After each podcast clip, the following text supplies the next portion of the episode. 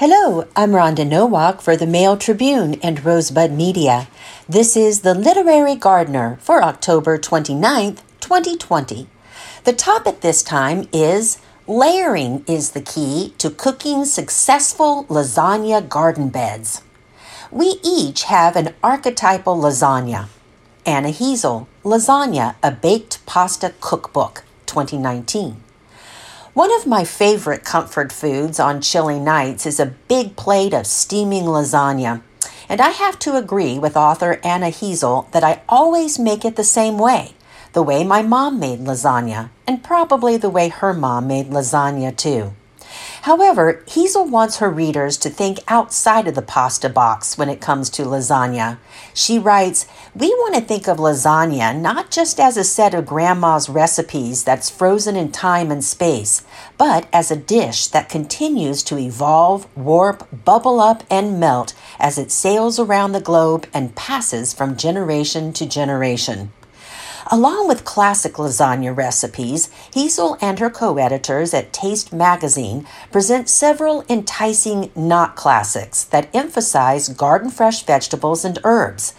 Beet ricotta lasagna with brown butter and poppy seeds, sweet pea lasagna with mint pesto, roasted squash lasagna with leeks and sage, and sausage fennel lasagna rolls, only to name a few.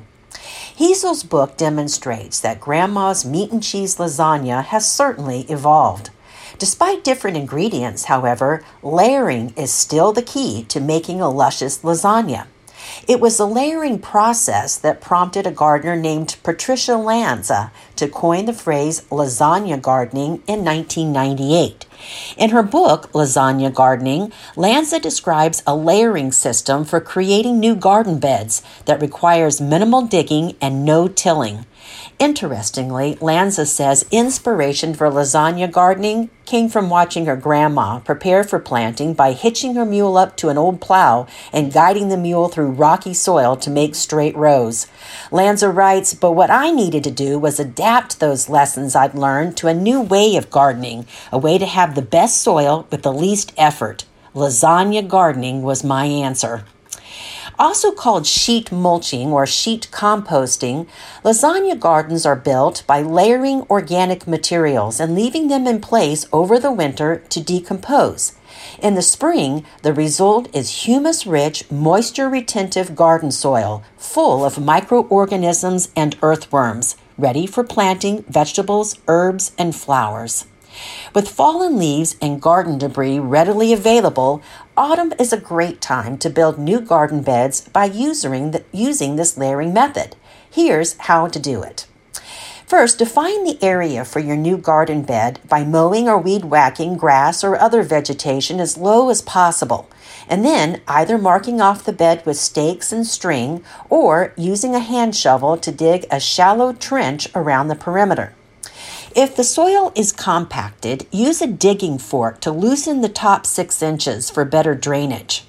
Completely cover the bed by overlapping three to six layers of newspaper or two layers of cardboard to smother remaining grass or weeds.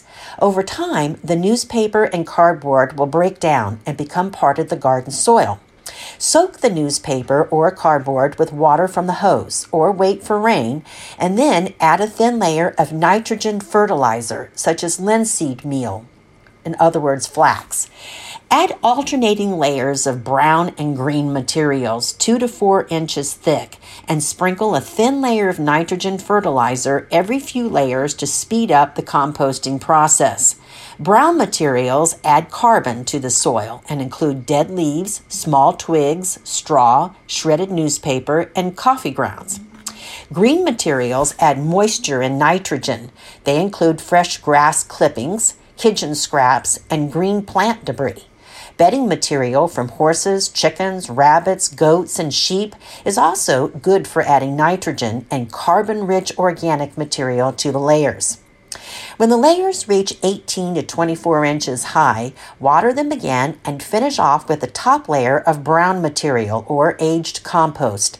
Burlap bags can also be used to keep everything in place until planting time.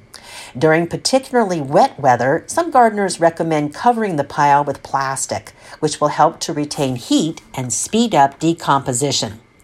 Come spring, the materials in a finished lasagna bed will no longer be recognizable, and the bed will smell like fresh earth. Seeds can be directly sown into the bed, or seedlings can be transplanted.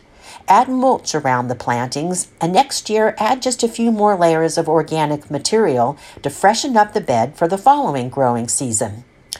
The trick to lasagna gardening is stockpiling organic materials or finding local resources. As Lanza notes, most of us spend a lifetime dip- disposing of our waste products from home and garden as quickly as possible. But once you start lasagna gardening, you'll realize that you've been throwing away valuable organic matter and paying for the privilege. Just as we each have an archetypal lasagna in mind as pasta lovers, gardeners often picture an archetypal raised garden bed with a wooden frame and soil hauled in from elsewhere. Lasagna gardening, however, encourages us to rethink our waste disposal practices and our usual way of creating garden beds. Are you ready to think outside of the garden box? And that's it for The Literary Gardener this time. Thanks so much for listening, and happy gardening.